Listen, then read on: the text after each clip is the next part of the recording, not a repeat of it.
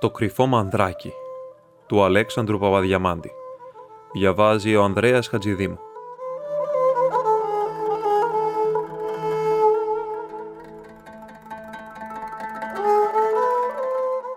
Χριστούγεννα που έμελα να κάμουν τη χρονιάν εκείνη οι χριστιανοί, οι άνθρωποι του χωριού.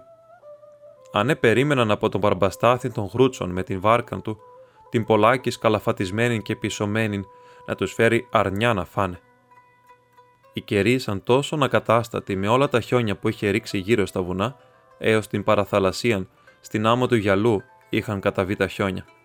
Και μέσα στο χωρίον είχε πιάσει το χιόνι, και όλα εστέγη των οικειών, από πλάκες ή από κεραμίδια, είχαν καλυφθεί από παχύ λευκόν στρώμα. Και εις όλους τους δρόμους και τα σοκάκια του χωριού είχε σωρευτεί γόνατο χιόνι προς μεγάλην χαράν του Μιχαλιού της Μερεγκλίνας και όλων των ξυπολίτων παιδιών της γειτονιάς, όπου δεν άφησαν γριάν ή νέαν ή κορίτσι ή παιδί που να φορεί παπούτσια να περάσει, χωρίς να τη σπάσουν τη στάμναν ή να την στραβώσουν στο ένα μάτι ή την κουφάνουν από το ένα αυτή με τους τεραστίους και πολύ σφιχτούς βόλους χιόνος, όπου εξεσφενδόνιζον εναντίον των. Εκολούσαν μεγάλες μπάλες από χιόνι, τας εξόγκωναν επάπειρον και τας εσώρευον μπροστά στην αυλή της Μερεγκλίνας. Ο Μιχαλιός, ώστις είχε πεδιώθεν μέγα δαιμόνιον πλαστικής, εσχεδίαζεν ένα πελώριον κολοσσόν ισχύμα ανθρώπου, Τούρκου ή λευκού αράπη, με το σαρίκι και με τη τσιμπούκα του. Ακολούθως επήρεν από το κατόγι της στάφνη, ναυπηγικήν μπογιάν από κοκκινόχωμα του πατρός του, του Μαστρογιώργιου του Μερεγκλή, και εζωγράφιζε κόκκινον το λευκόν αράπιν, κόκκινα μάτια, κόκκινα φρύδια, κόκκινα γένια και μαλλιά, κόκκινη καπόταν και βράκαν, όλα κατακόκκινα. Ή το φοβερόν την θέαν το τέρας εκείνο της εκχιόνος ανδριαντοποιίας. Με αυτόν τον καιρόν ευγήκε τη νύχτα, βαθιά πρώτης χαραυγής από το σπιτάκι του, σημάς των Αιγιαλών, ο Μπραμπαστάθης ο Γρούτσος, φορών τους ναυτικούς μαμτζάδες, ήτι τα υψηλά άνω του γόνατος υποδήματά του.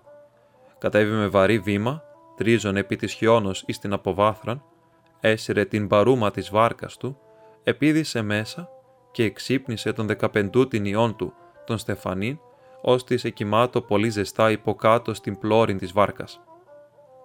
«Σήκω, παιδί μου, Στεφανή, σήκω, Στεφανή!» Τον έσυσε βιαίως και τράβηξε την τσέρεγα να τον ξεσκεπάσει.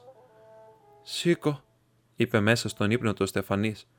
«Και πού βρέθηκε το σήκω?» «Εκεί που θα πάμε, Στεφανή», είπε ο γερογρούτσος.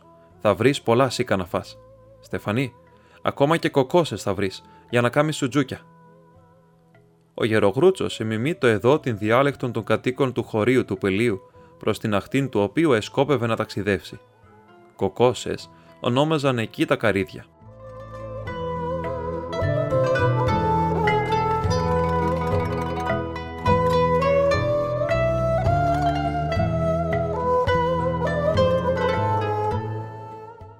Ο Στεφανής εσηκώθη, εκρίωσεν, εζεστάθη.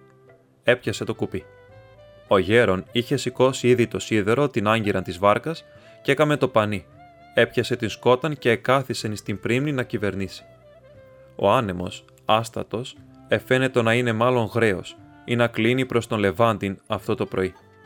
Άμποτε να τον επήγαινε σωρόκον. Τον γερογρούτσον δεν τον έμελεν αν θα έριχνε βροχή ή νερόχιονιον. Δια να ψηλώσει πάλιν τραμουντάνα, να πέσει άλλο χιόνι αύριο το πρωί. Ήρκη να μπορούσε να αρμενήσει πρίμα. Έκαμψαν το καλαμάκι, παρέπλευσαν τις κουκουναριές, έφτασαν εις την Αγία Ελένη τη δυτικοτέρα ναχτήν. 7 ή 8 μιλίων διάστημα. Είχαν να πλεύσουν ακόμη άλλων τόσων, δια να φτάσουν εις των αντικρινών μικρών όρμων των Πλατανιάν, παρά την άκραν της Υπιάδος. Αλλά εκεί τον ήβραν μαΐστρον κατάμπροστα. Ο Γεροστάθης είχε περιπλεύσει με αυτή την βάρκαν, την Πολάκη σκαλαφατισμένη και πισωμένη, και με άλλας προαυτής, εκατοντάκης αυτήν την ίσον του. Είχεν επισκεφθεί 3 εκατοντάκης όλα στα γειτονικά σαχτάς και τους όρμους, και δεν ίδρωνεν εύκολα το μάτι του. Εμαϊνάρισε το πανί και δοκίμασε να πλεύσει με 4 κουπιά, 2 χειριζόμενος αυτός και 2 ο ιός του, εναντίον του ανέμου. Αλλά ο μαΐστρος εφαίνεται ότι τον εσυνερίζετο και θύμωνε περισσότερο. Όσον εδοκίμαζε να προχωρήσει αυτός, τόσον τον εξέπεφτεν, ο άνεμος, φουρτούνα κι αμέτ. Εδοκίμασε να λοξοδρομήσει ο λίγων προς Λίβα, δια να προσπαθήσει να υπερφαλαγγίσει τον άνεμον με ημιαναπεπταμένον το πανί. Αλλά ο άνεμος τώρα έγινε το σχεδόν πονέντης, ετρέπεται ο προσδισμάς και ετείναζε τα κύματα εις την πλώρην και εις την πλευράν της βάρκας και εμαγκάνιζεν όλη τη σκάφην και έπνιγε τον Μπαρμπαστάθην και τον ιών του φουρτούνα ξίδι. Εμαϊνάρισε πάλιν και δοκίμασε με τα κουπιά να του πάρει το χνότο του ανέμου εκ του αντιθέτου μέρους προς ανατολάς. Άλλη σκάφη εκλειδονίζεται μέχρι αγωνίας και κινδύνευε να συντριβεί καθεαυτήν πριν προφθάσει να βουλιάξει. Θάλασσα και αμέτ. Ο Γερογρούτσος ανέκρουσε πρίμνην. Ήτο παραμονή Χριστουγέννων και είχε λογαριάσει να επιστρέψει πριν ξημερώσει η εορτή εις την ίσον του, διαναφέρει εις τον Γιάννη τον Μπόζαν τον Χασάπιν τα ολίγα αρνιά τα οποία είχε εμπιστευθεί εκείνος εις έναν κολίγαν του, εις τα πέρα χωρία, όπως χρησιμεύσουν δια την εορτήν. Και τώρα ευασίλευεν ο ήλιος της παραμονής. Ήλιος λοξά βαδίζουν βραχήν δρόμων εις μίαν άκρην του ουρανού και αυτός, άπραχτος και ντροπαλός, επόδιζεν εις μίαν έρημον αχτήν της νήσου. Ω εκεί το πεπρωμένο να κάμει Χριστούγεννα τη χρονιάν εκείνη.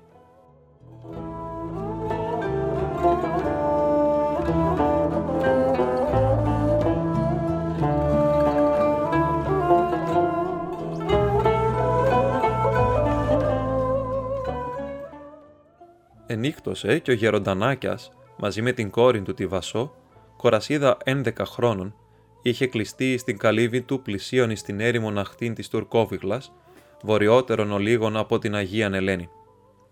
Η κόρη είχε ανάψει τον λίχνον και επήρε να πλέξει την κάλτσα της. Ο πατήρ της της είπε «Δεν δουλεύουν απόψε, ξημερώνει Χριστούγεννα».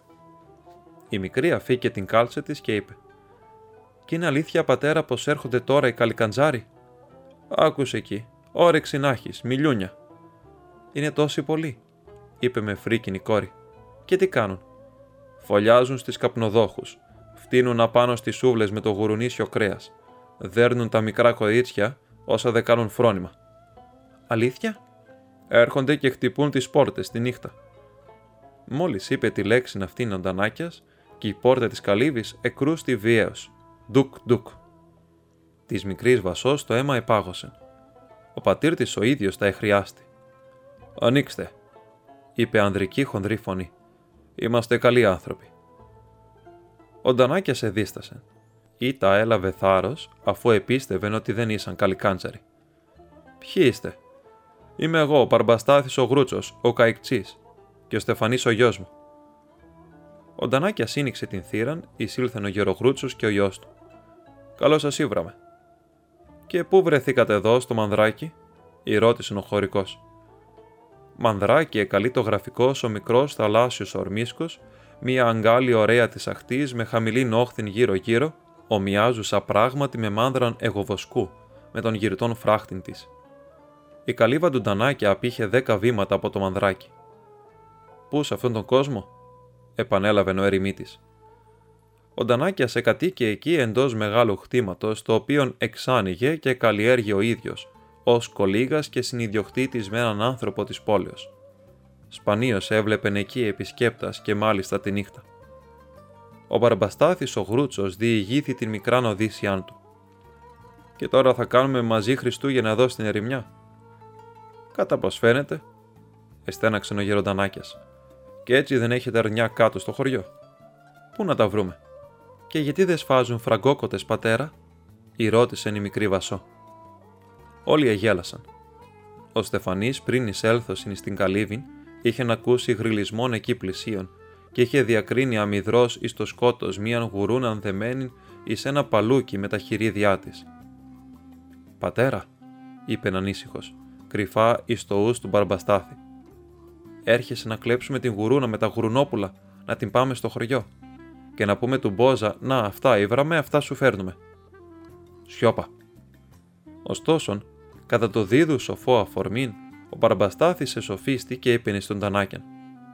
«Να μη σου βρίσκονται τίποτε αρνάκια, Γιάννη?» «Είχα 2-3. «Μου τα δίνεις? Να πάω ασπροπρόσωπο στο χωριό, για να σου σηκώσω και σένα το βάρος γλίγορα». Θα φύγουμε από τη ζεστασιά, πατέρα. Φορτούνα κι αμέτα. Όπου είναι τώρα θα μπω να τσάρει. Και θα τα πληρώσεις, καπετάν Στάθη. Έχεις λεπτά. Ο Στάθης εξεκομβώθη και εξήγαγε μία σακούλα από τον κόλπον του, κρεμαμένη από τον τράχυλον. Έβγαλε 5 ή 6 αργυρά τάλιρα. «Να, πάρε Γιάννη». Ο Ντανάκιας έτρεξε και έφερε τα αρνιά όσα είχε. Ο Στάθης ο Γρούτσος τα εμβαρκάρισε και απέπλευσε με τον ιόν του. Ο άνεμος είχε κοπάσει.